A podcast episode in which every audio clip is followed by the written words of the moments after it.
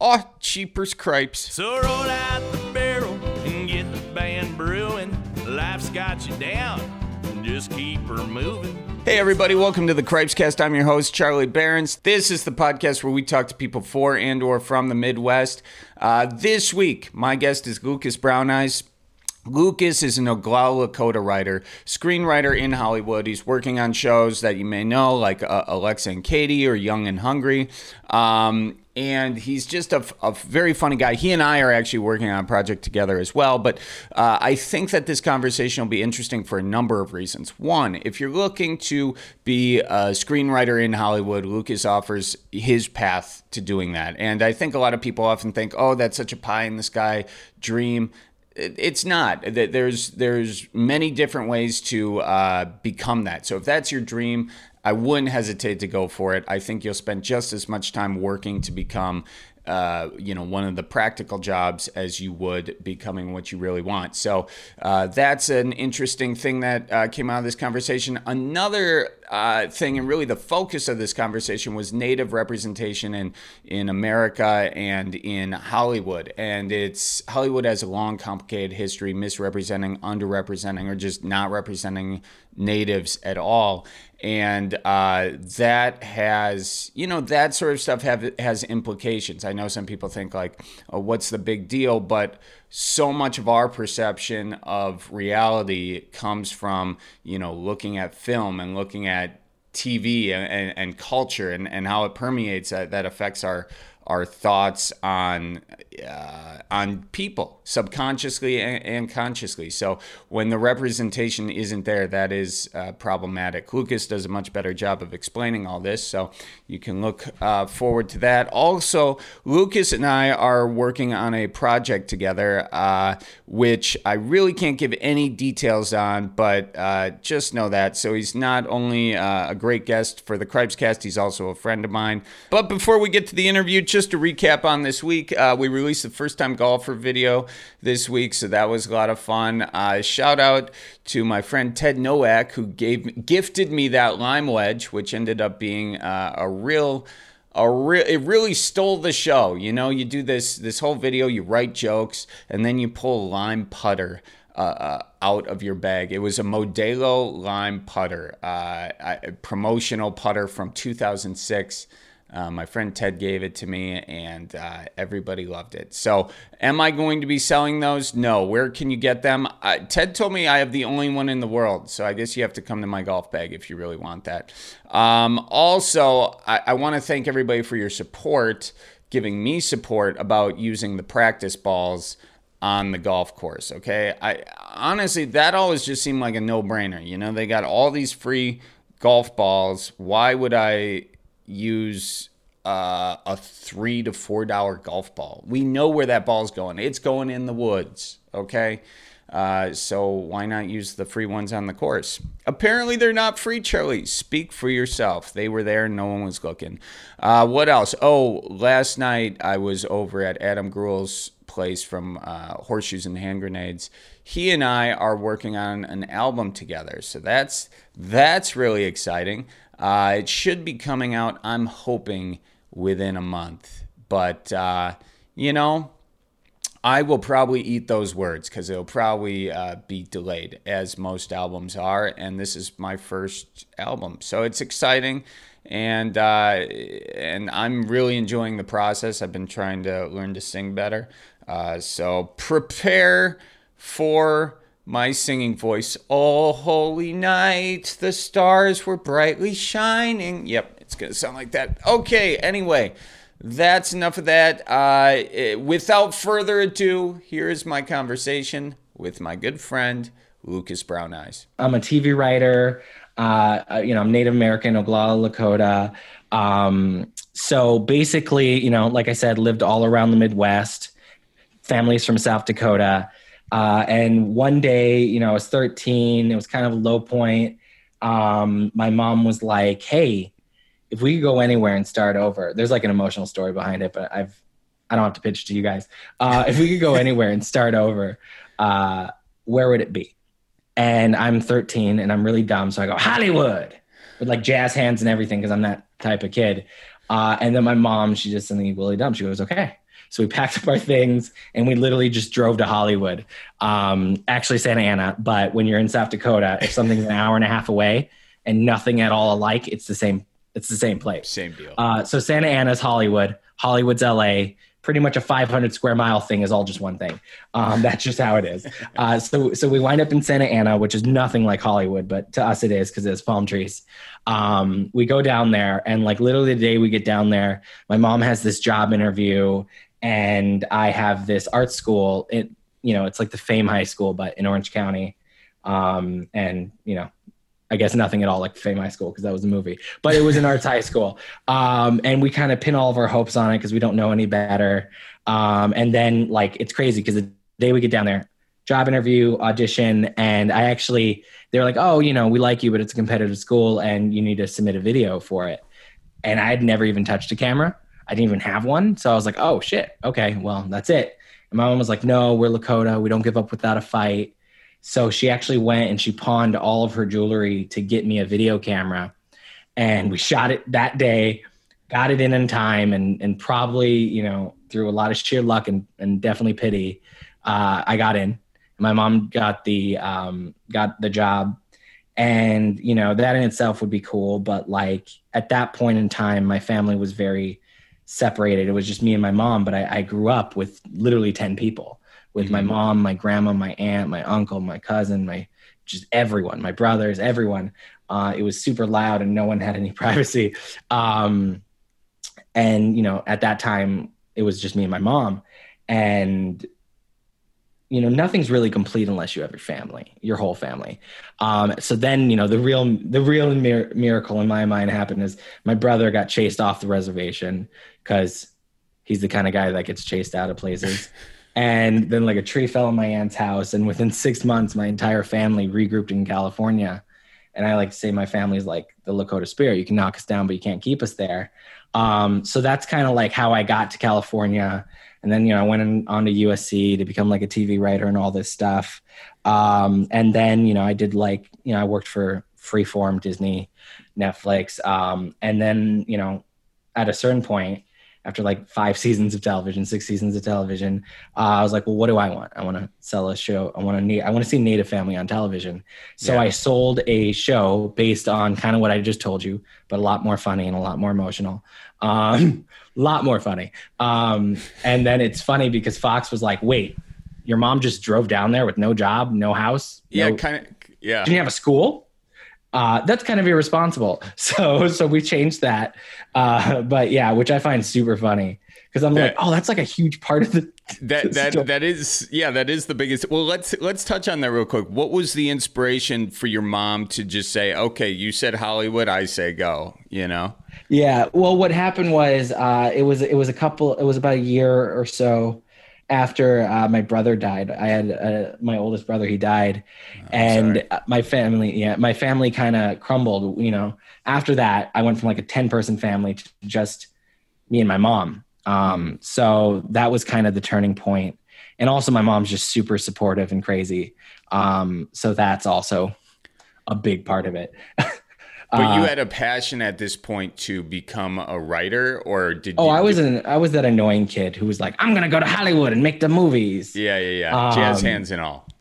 Yeah, jazz hands. I mean, yeah. you don't have jazz hands. I don't think you're serious. No, you're not selling it enough. You're going to yeah, Arizona like, then. Forget about like it. if I if I was pitching the new iPhone, it'd be the iPhone jazz hands. Yeah. Because um, honestly, I don't take you seriously if you don't have jazz hands um, which is you. why I take very little people, except for Bob Fosse and a few uh, theater camp kids, seriously. Um, but uh, yeah, yeah. So like, you know, my mom was just super supportive, and I was always just a kid with a big mouth who constantly talked. Uh, and that's kind of, you know, that's that's what happened, and uh, it was it was crazy because.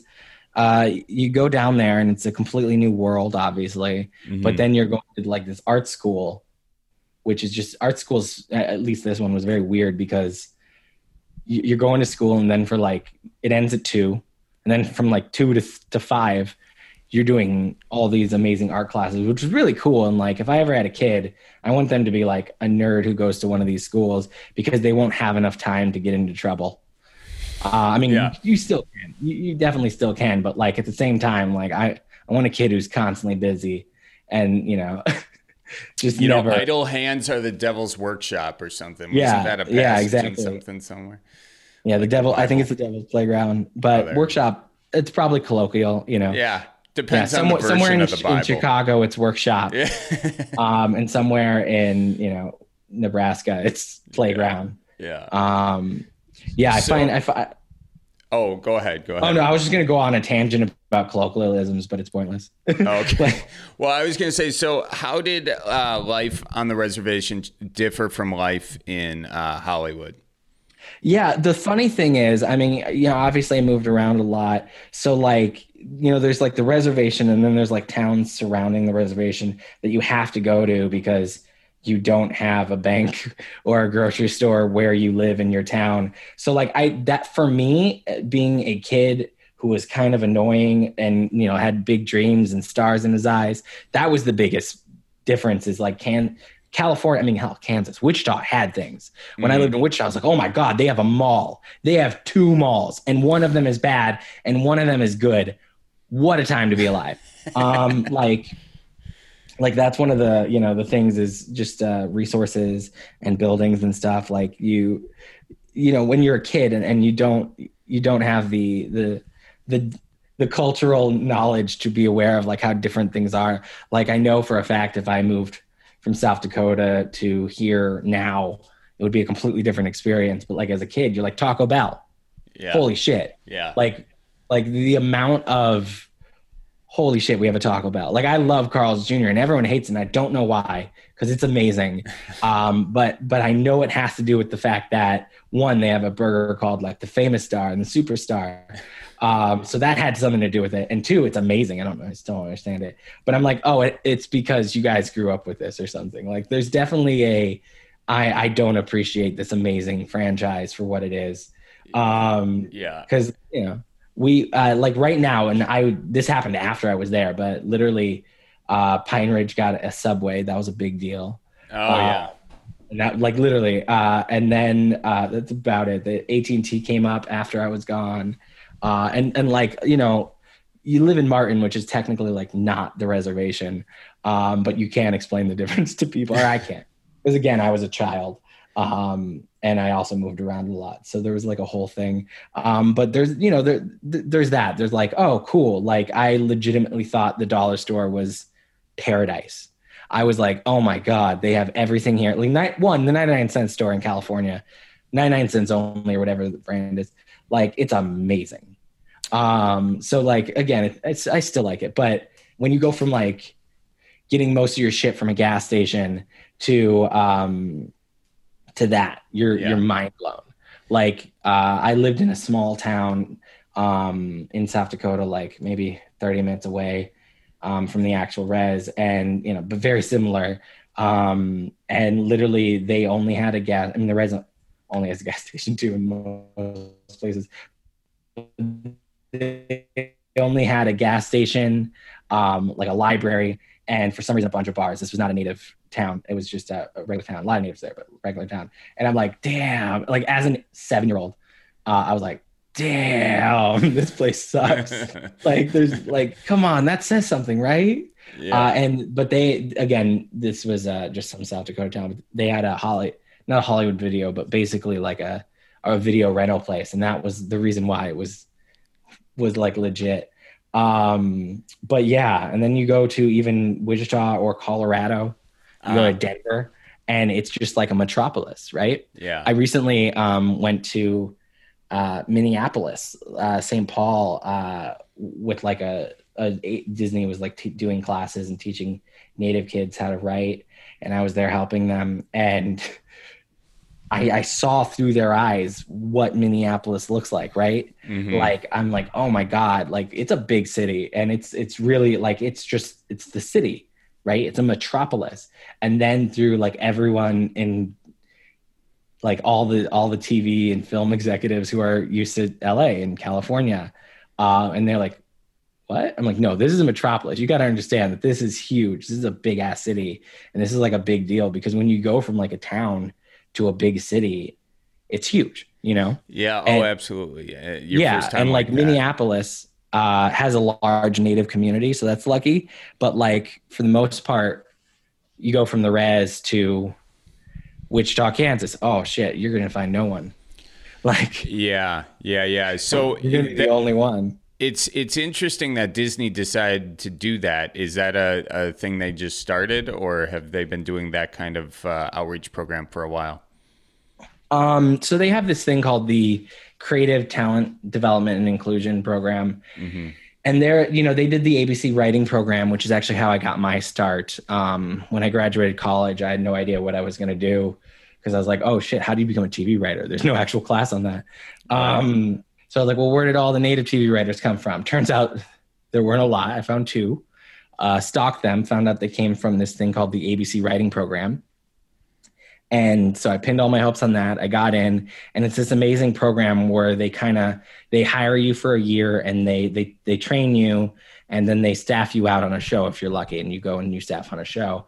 Um, and that's it's a legitimate staffing position, um, and it's just really cool. Um, I actually got staffed the first week, so I had no training. So you were staffed on your first job, and you really didn't have any experience at that point. Uh, yeah, yeah. So like uh, in general, those those programs, um, you know, they're all about finding new voices and everything. And like the year I was there, they were like, well, a lot of times they want you to have at least some experience, but we chose you and you have zero. and then oddly enough, I was the first one staffed, uh, so I had no training. Uh, so I was kind of thrown in the middle of it. Um, but I guess to to answer the first tangent, now I'm on a different one, I guess. But Yeah. uh, that was the ABC writing program, which is amazing. And now they have these classes that they teach, and they really they're doing a lot of native outreach because that's one of the communities that is uh, so disenfranchised that you can't. It, it's harder to reach because, you know, uh, one there, there are a lot of natives in LA, but when you're trying to find these new voices, someone. My story is unique, and that's why it was sold into a pilot um, and that's why it was developed because it was unique. But most people they can't just pick up and leave and go to California, and even then, it took years of culture shock and learning the ways to to to even remotely get close to succeeding. So most people they're not going to be able to do that. Uh, they're not going to have a crazy mom who, who- who's willing to just pick up and go.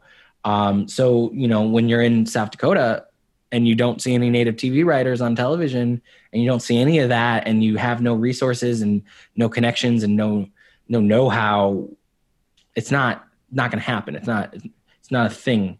Um so what what they're trying to do is they're trying to to show people like hey you can do it. You're you know they're teaching classes um and that's kind of why we did the um, that writing course there was to you know take native kids from all over but specifically places where they're not being serviced where they're not being you know you're it, like california is great um, but the proximity to the industry really helps right? But if you live in in south dakota if you live in nebraska if you live in oklahoma wherever um, it, it can feel a world away so the idea, though, is to go to these places yeah, where that's, there that's, is. a- that's why we did that program. Got it, that's got it. Got those classes.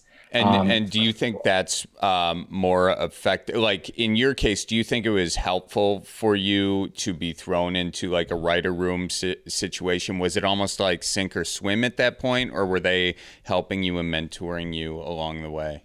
Yeah, yeah, I mean that that's like the whole thing is they help and mentor. Um, I for the most part you get these amazing classes that go there. I actually, you know, I did some of the classes and tell my showrunner was like, no, I just want you in the room, just stay, um, which is great. That's what you want. Um, so I did, you know, I did some of the classes during it.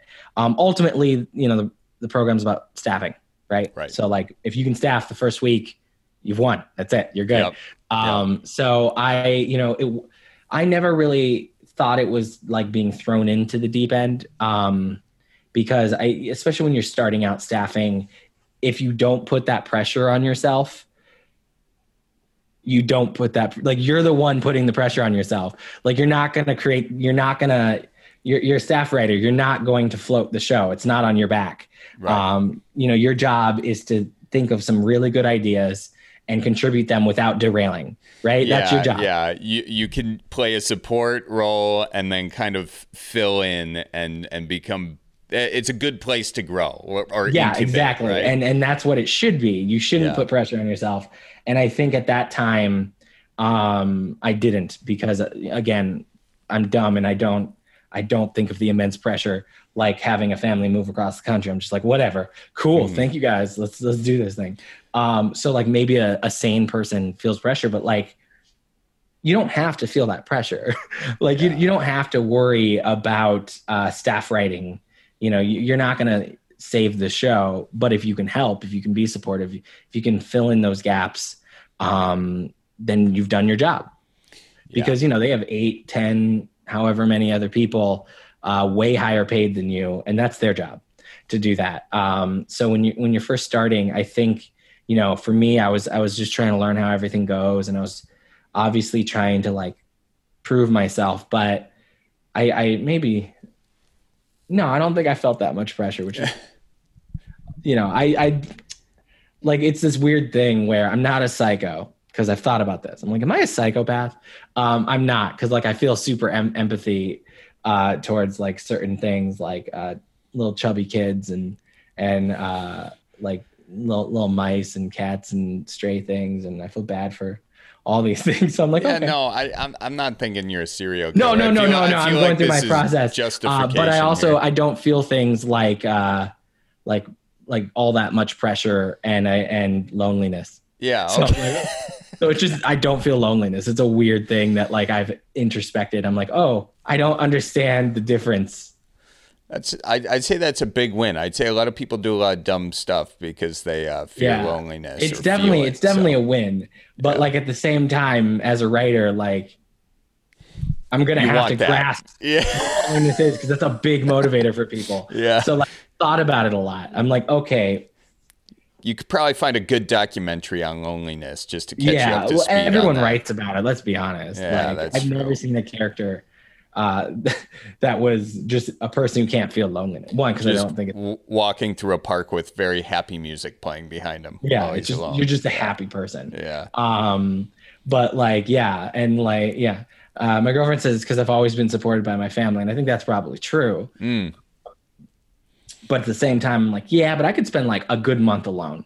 You know, I I kind of feel that vibe though. I'm I'm one of twelve, and uh, and I kind of got you because you kind of when you have a big family, it sounds like you come from a big family, extended Yeah. family.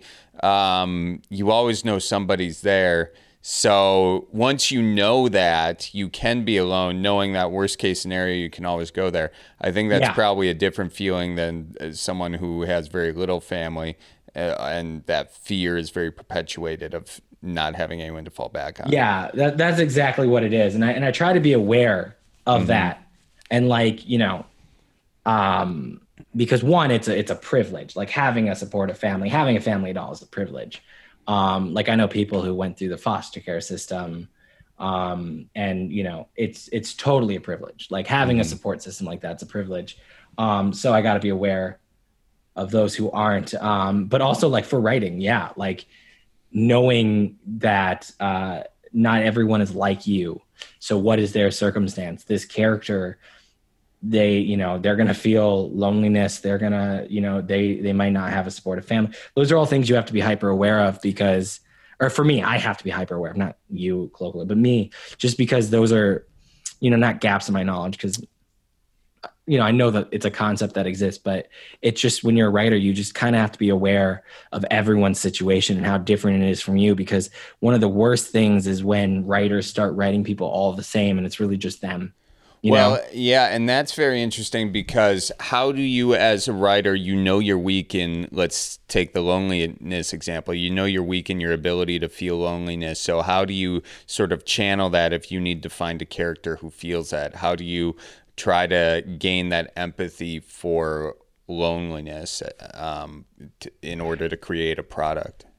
Yeah. So, so for me, like one, there's so many different characters that I have that, um,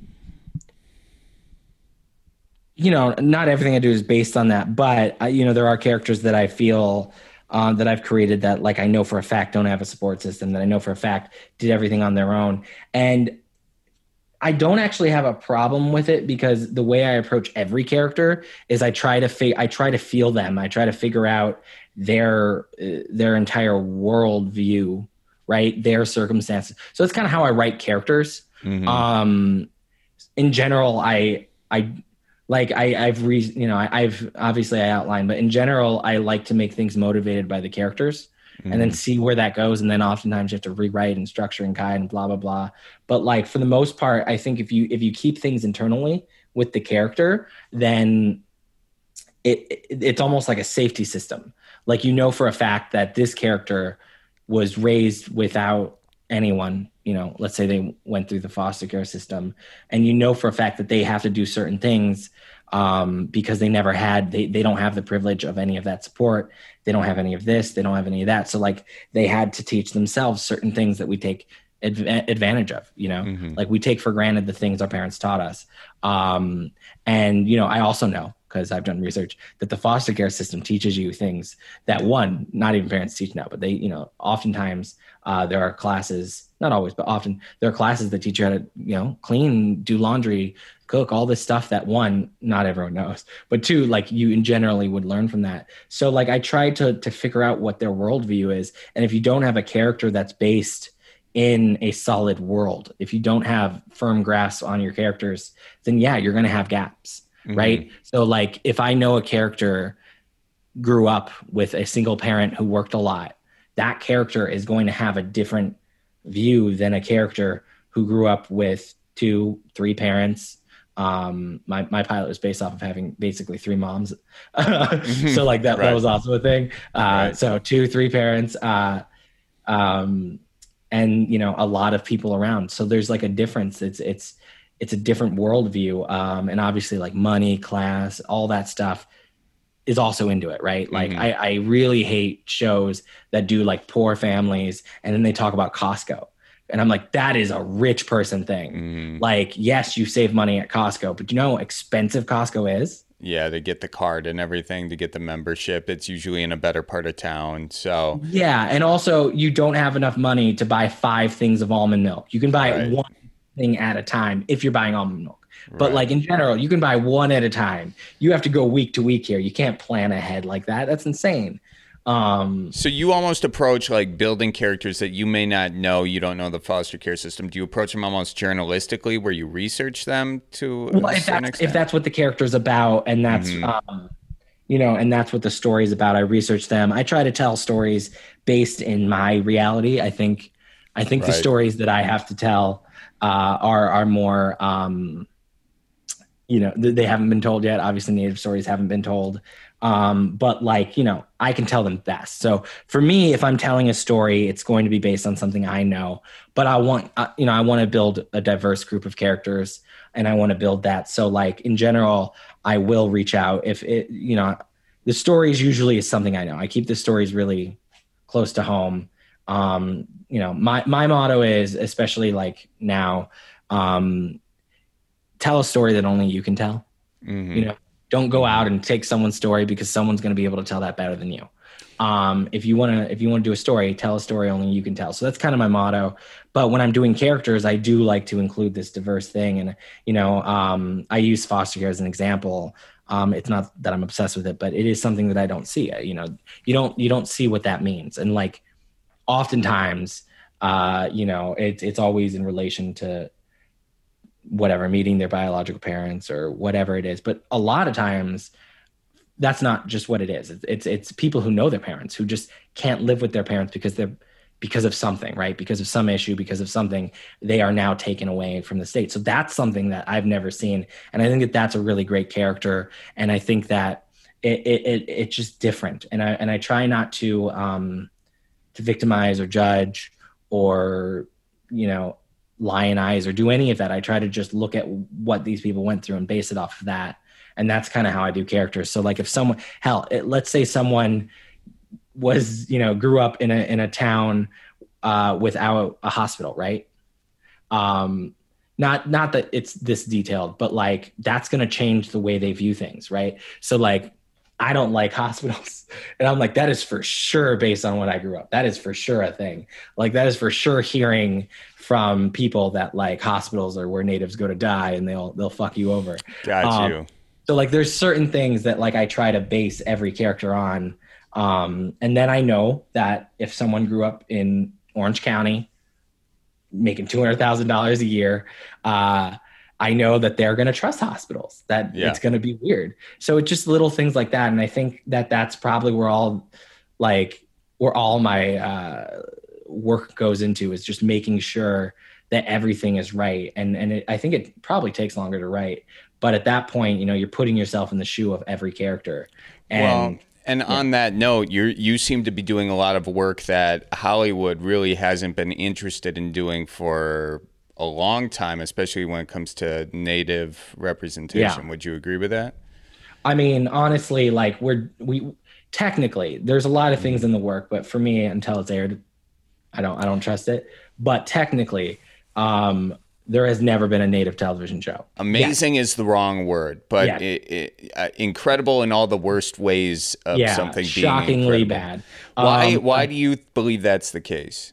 Uh, well, okay. To be fair, there is a PBS animated show that is currently on the air, so we have that. Um, that's a kid show. Um, but like, if if if you really go as far as that, uh, it's it's like it it comes down to, and I don't want to get too serious because I'm always serious on Twitter, and I'm like, Jesus.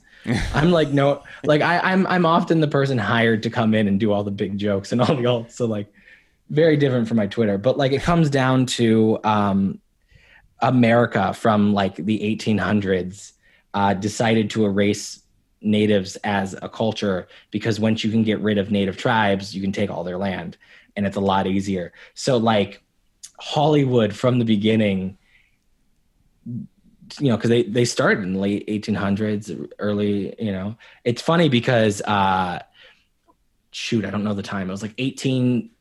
87 some of the first film experiments were done with native tribes hiring native people. And i'm like wow you know problematic people in the 1890s 1880s were doing a better job than hollywood is today right? Because they were actually hiring natives um, and you know uh, including us. Um, but you know in general it started from a time where it was it benefited people to just ignore natives right and, Yeah. and hope they go away Mhm. uh, and kind of erase them um, so like it, it's rooted in America and it was rooted in Hollywood.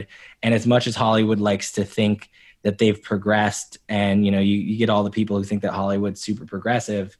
Uh, when it comes to Native Americans, they are they're the like everyone's kind of the same. There's no sides to it.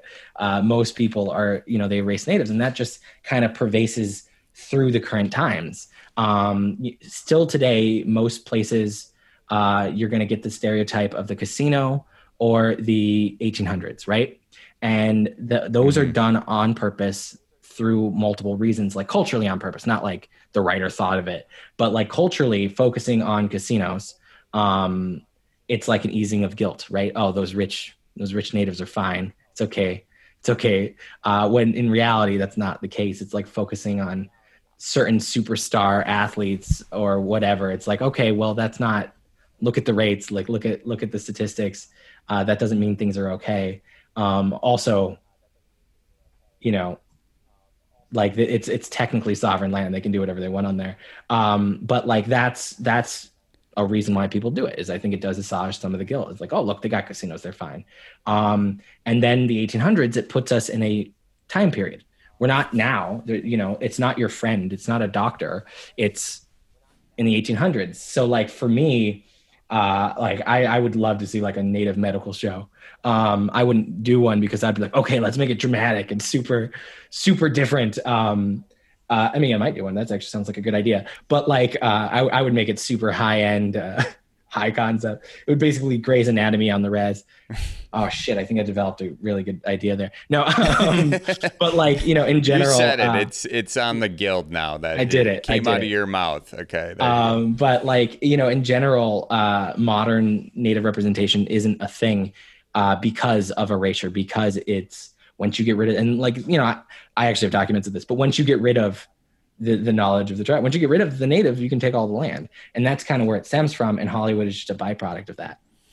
Um, So, So, yeah, you think that there was a, a, a conscious or subconscious thing in Hollywood to really uh, push it? Because even still, you know, even when we have um, uh, Black Panther and and you know uh, Crazy Rich Asians and and all these like sort of awakening movies for different cultures, it still seems to have skipped over Native culture in that. I, I think it's ingrained in everyone. I don't think it's conscious um, Okay. because it benefits America to erase natives. It, it doesn't necessarily benefit a specific person. It's just cultural, right? It, it started hundreds of years ago and it's just ingrained, and not enough people are fighting against it for it to stop. So erasure, you know, it happens statistically. It happens all the time, um, and that's a big part of it too. And it just it just happens in a way where it's it's insidious because it's everywhere. You know, you don't realize that error is all around you until you know. No one would have thought like, oh shit, air is a concept. It, you can you can bag air, you can compress it. It can it has weight, it has all these things. It's just something you kind of are in, right? Um, and then then you become aware of it, and you, you, you can do all this crazy shit. Um, but that's besides the point. Um, but like you don't you're not aware of the things around you, and I don't think America is aware of how ingrained anti-native attitudes are, but also like specifically erasure, right? Because for uh, for for most people, and they and they, they don't understand this, but we're we're either a cartoon or we're we're some or you know some mascot or whatever. We, we're we're just we're just a thing, and I think that you can acknowledge it uh, in your mind. You can be like, oh yeah, well obviously Native Americans exist. Duh, I'm not crazy. But the attitudes they don't reflect actually thinking we exist. They don't humanize us. And that's when you see movies and all this stuff where they treat us as plot points and they treat us as just things, right? We are we are this to make this character better. Um, and we're not we have not been humanized at all um, in in modern television or movies. Um, and that causes people to not want a movie about us because we're we're plot points. And so it's a self uh, self perpetuating cycle uh, there is there um, and also when you're talking about it being like air all around us you posted something on your instagram about google pontiac google Yeah. um, you know dakota and the things that pop up in google it's all about cars it's all about celebrities or whatever it is but it has nothing to do with the original meanings of those words is that part of what you're talking about of it being associated with Yeah, yeah, exactly. Like, so it's one of those things where you don't realize that it, we're like our culture. I mean, because it's we were, you know, this was a native country first, so it is ingrained. Like we're everywhere and we're simultaneously nowhere. So, so the idea that you can think of Winnebago, which is a tribe, right? Um, and no one thinks of the tribe. Most people, if they know what Winnebago is, if they know anything, if they've heard that word, they think of this camper, right? Um, but it's a tribe. Uh, and same with Pontiac, that's a native name.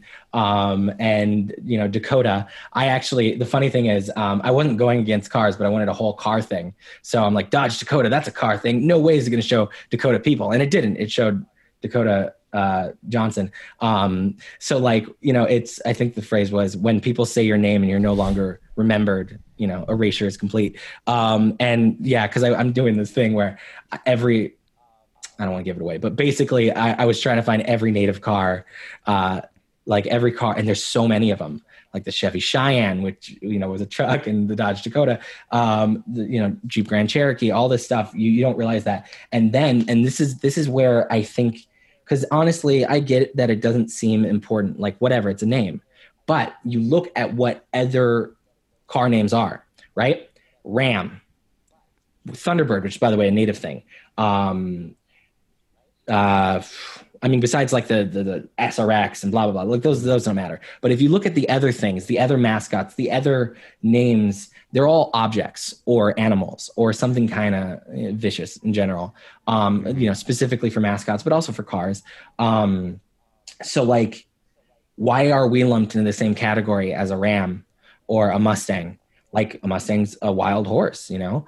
Um, why are we in that same category? What are you saying? Um, you know, why isn't there, why don't you do that for any other people? It's because, uh, and it's not honestly like it's going to say it's a tribute, but it's because we're an object.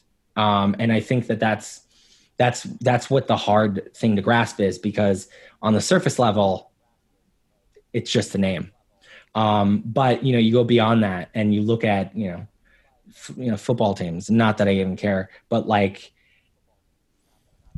you know, Rams, Panthers, Bears. Like, come on. Like, right. why? Are, why is that the only time? Why are we only shown in context to animals? Um, and that's that's kind of what it is, and it's just weird. It's just a weird thing, and I think it's everywhere. Um, which is funny because people see us as nowhere. Are there other things that you think people do or questions that they ask that are sort of pet peeves uh, when it, you know, when it has to do with native culture? Uh, for me, because like I said, I'm I'm not. I try to be understanding because it's people are taught this. It's mm-hmm. everywhere. Um, so for me, I I don't get bothered by words in particular, um, but I get bothered by the the hypocrisy of exclusion. So uh, you get a lot of people who think they're good people, um, and then they leave out natives, and it's like, well, you're not that good. And oftentimes, and some of the worst ones are when you see like government resources, right? Talking about like specifically poverty, specifically um, life expectancy. Two things where we, you know, the lowest in poverty, lowest in life expectancy, like those are two things where we are the most effective. And we're like a footnote. And I'm like, are you serious? Like your whole job is to find out who is most affected. And we are a footnote. And, and you spend the whole the whole report talking about something else, and then Native Americans are the most affected in a footnote.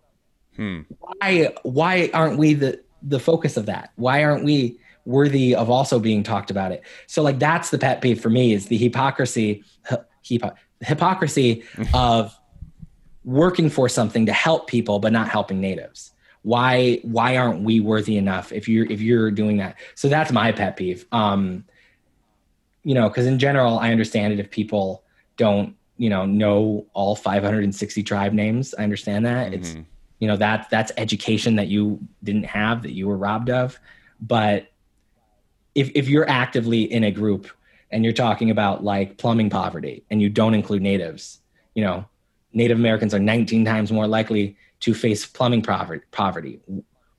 Why is that a gap in your knowledge? Because I know for a fact you probably saw the statistic. So the, that that annoys me when you you see us as just not even worth it, and you're you're supposedly helping people. What um, would you say your hope is for uh, where Hollywood would go? Is there something, a place like Hollywood could get to where you would be like, I'm satisfied with this change, or is is it too big of a thing to even ask it? At I mean, honestly, if if we were to be anywhere cl- like just statistically 10, 10 TV shows a year, is mm-hmm. what would be appropriate level of television. Like uh, I, I, think I think it's going to take a while, even if we were doing that, because you have to like make up for lost time, and this is like hundred years of lost time. Um, like yeah. there's like 90 Emmys or however, like Emmys have been on for almost 90 years. insane. Like how I don't even think television's 90 years old. But you know you have to make up for lost time. But that would be like a start to proportionally allocate the proportionate amount of, of television, uh, probably more for a while to catch up. But like, if if there were literally ten TV shows a year, uh, you could get this breadth of diversity, right?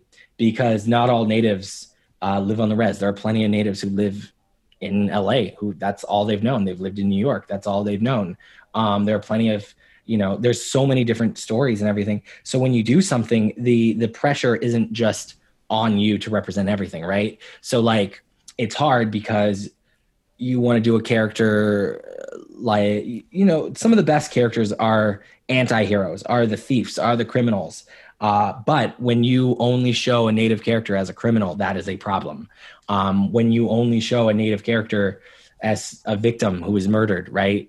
Like the horror trope is you know the the only non-white person gets murdered in the first 10 minutes.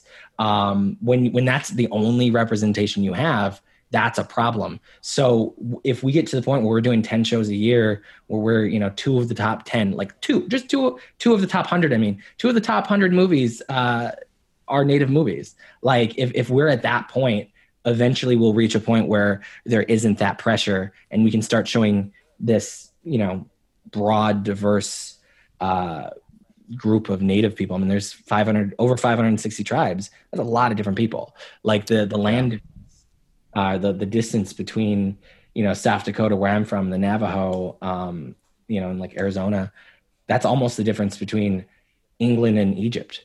Like there's, it's crazy how how broad it is. So I think once we start seeing the diversity, and once we just get a proportional, it'll take years after that. But I think that that's what progress will look like. Yeah, not just seeing it as sort of a monolithic culture, but seeing it as nuanced as as the tribes are. Basically. Yeah, yeah. I mean, Alaska yeah. is so far away. it's weird that we're kind yeah. of all lumped in there, um, and you know, culturally, it's so different. Is there a show that's doing it well? Um, well, like I said, there's a PBS show, Molly from Denali. That's really cool. That's um, that's Alaska Natives. Um, and that that show seems to be great. It's I mean it's a kid show, so like yeah yeah I can't be like, yes, oh my God. Uh, just the, you know, it's everything I wanted. Cause I mean, as a kid, I'd want that definitely. Um, so, so they're good. Um, there was a, a show on ABC that sadly I, I didn't get to watch. It was canceled, but they had a native character who was just a doctor and supposed like I, I, don't know yet. Like it may have, may have been executed poorly, but like it wasn't like, oh, I'm a doctor flown in from the reservation after typhoid killed my entire family. She was just a doctor like that was it. She was just a native character who was a doctor, and that was great. Um, that's about it. Okay, so so uh, have you seen Yellowstone at all? There are no native writers on Yellowstone, so I have not oh, watched it. Um, interesting. Yeah, yeah, very interesting. Um, by interesting, I mean that's super problematic. You would think that if half the characters are native, they would include native writers. Yeah, so I've kind of boycotted that show. Um, I, I probably should watch it to talk about it, um, but yes, uh, from what I understand, they they were not interested in, in reading native writers. Um, maybe that's because like I think only like two people write it or whatever. That's what I heard. But uh, as far as I know, they were not interested in, in getting native writers. Um, which so I kind of boycotted that show for that reason.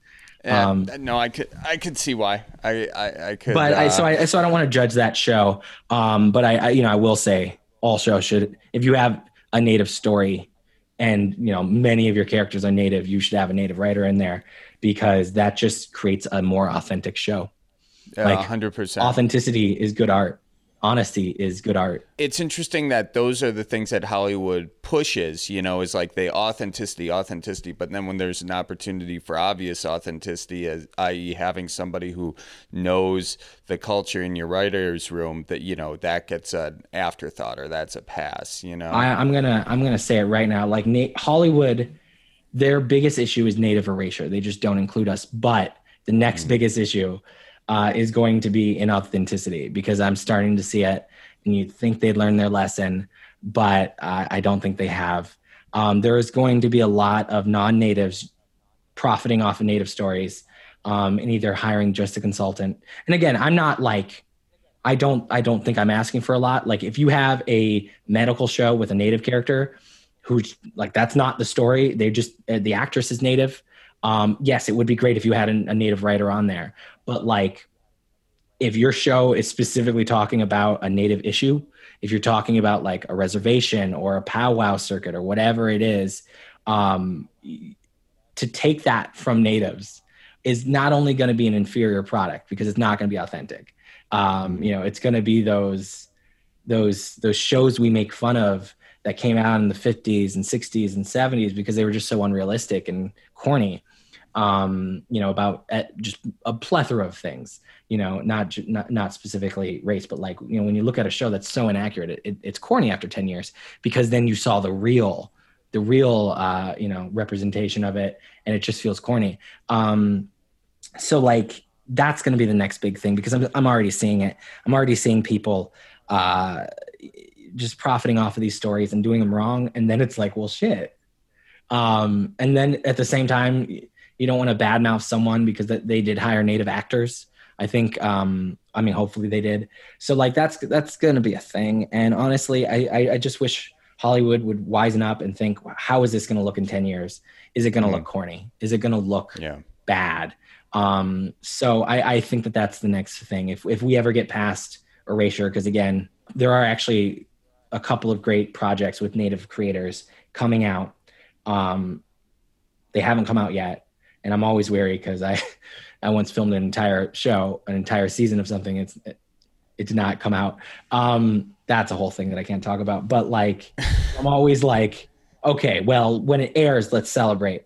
Um, but we do have a pipeline of of better representation coming out from native creators. But I'm also seeing this inaccuracy. The, these, you know, I, I don't want to be like, I don't want to say anything that'll get me in trouble. But like certain projects that I'm like, well, this has to have a native writer on it. Like, like there comes a point where I'm giving advice, being like, listen, I know you're not going to hire me, but get a native. Like you have yeah. to. I will help you find a writer for this thing. Um, and then they're like, well, Australia. What about this? They're from Australia. They're they're indigenous to Australia, and I'm like, cool that they're indigenous. Cool. Not the same. like it's like having an Australian write something about LA, basically. Like. I mean, like, yeah, exactly. Like, I'm like, well, I mean, cool. I, I like that they, you know, are there, but they're not going to give you anything more than some dude from Kansas is going to get. Like, they, they, right. they don't. They, you have to be authentic, right? Like, if I, if, if someone is like, hey, Lucas, uh, we want you to do this project. It's about Indigenous people in Australia. I'd be like, okay, cool. Well, I know what it's like to be Indigenous, but I'm going to need someone who's Indigenous from Australia to work on this with me because I don't know. And I'm not going to create this show that's just based on my assumptions. Like, right. I, I, just find that Hollywood's still doing stuff like that. And it's absurd. Like, they just did it's not almost, their- Right. It's like they're trying to find a facade for yeah. it without really diving deeper. And I'm all for collaborating, you know, mm-hmm. like, again, you want me to do a show set in Australia, I'm going to need someone Australian. Like right. that's just the first step. Um, well, it's very simple. It's almost like taking more of a journalistic approach to it of where are you going to find this authenticity you claim to be seeking? It's from someone who's authentically close to it. Yeah. So it seems that simple for me. But uh, you're right. I don't know why they uh, don't see it, but hopefully that is changing. We've gone over. I don't want to take up too much more of your time, but um, I just want to say, do you have any advice for uh, young native writers out there who who want to be like you? Uh, what advice would you have for them? Yeah, I mean, probably be better than me because that's a like strive for strive for higher here. Um, but yeah, you can do it is one thing. Um, also, if you want to be like a doctor, if like that's also a passion of yours, do that. That's great too. Um, so like, you know, do whatever you're passionate about. Think about it though, like, cause writing is, it's, it's a, it's a, it, it it's heartbreaking, you know, it's, it, there's no job security. Um, but you know, if that's, if that's what you want to do, great. You can totally do it. Uh, there are more native writers now than ever before. Uh, like literally like from when I started six years ago to now, there's I think like five times as many, six times as many. Like it, there's a lot more. Um, and there's only to be more. So like now's the best time there's ever been to be a native writer. Um, but you know, it's still, you know, it's still going to be an uphill battle. Um, I would say, cause uh, there's so, you get so much advice, right? Like blah, blah, blah. But for most people who, who are, who are looking for these, I can give you advice on staffing, I can give you all this stuff. But for me, I think that the true advice for someone listening, a native writer who who doesn't have any connections, who you know isn't who wants to just be a TV writer, start writing. Start mm-hmm. start getting your specs ready. Start start thinking of amazing ideas. Write. Figure out how to do it. Learn. Um, get a lot. Practice. Uh, and then beyond that, beyond being ready, because honestly, there could come a time when there's just a call out. I've seen it. I've been a part of it where they're like, "We're looking for this writer." we, we need a writer that's specifically this and this and this. And if you fit that bill and you have a good you have a good sample ready, you're there's a good chance that that's your opportunity, right? Um, so I had a teacher who, you know, luck is uh, opportunity meets preparation, right? Um, and that's that's true. If you're prepared, if an opportunity comes arise, you'll be able to take it. So that's kind of the general, um, specifically beyond just having an amazing sample and being prepared. Um, start doing things on your own. We now live in a time where you can do that, uh, whether it's just a, tw- a Twitter that you're really good at. You know, I've seen people, I mean, you're seeing it now where people are getting jobs on, you know, late night shows and all this stuff from having a successful Twitter account. That's insane. It's work. I'm not trying to say like, trust me, I'm a comedian. I write TV comedy. Being funny on Twitter is a whole different skill set. Um, so I'm not downgrading it, but that's start doing stuff like that. Start making home movies. Start vlogging. Um, there there are now shows being produced off of web series, right? And honestly, there's going to be uh, pressure for you to feel like you need to be as good as these web series who often they won't tell you but have like $5000 budgets and these expensive cameras and blah blah blah. No get your iphone make something funny. It doesn't matter how it looks. Preferably m- make sure we can hear it. Sound is, is actually kind of important. But like just do it. Just just do it. It doesn't have to be perfect. It doesn't have to be well funded um, get that work out there and just start producing and, you never know what could come of it Sweet man, that's awesome. Well, thanks so much for sitting down doing this. Very insightful, and uh, I feel like there's a lot more that we can talk to talk about. So uh, we'll have to bring you back on. But I appreciate yeah, you. I just talk. Coming, I appreciate your time. All right, that's it for this week's episode of the Cripes Cast. Thank you all for listening. Uh, if you would leave a comment and rate the podcast, that would be awesome. I, I love hearing your feedback. So thank you so much to everyone who has done that, uh, and more to come next week. So I will see you next Thursday, and by see you, I mean you will hopefully hear me. Okay, until then, keep her moving. Get the last squash out of the garden, okay? It could freeze any day now, and then she's ruined. Uh, and also watch out for deer. So roll out the barrel and get the band brewing. Life's got you down, just keep her moving. It's on Wisconsin, the Badgers say it's the old Wisconsin Jubilee. You know, sometimes when you're ice fishing, you put your foot in the walleye hole and go ass over tea kettle, and you think you're done. No, you gotta keep her moving.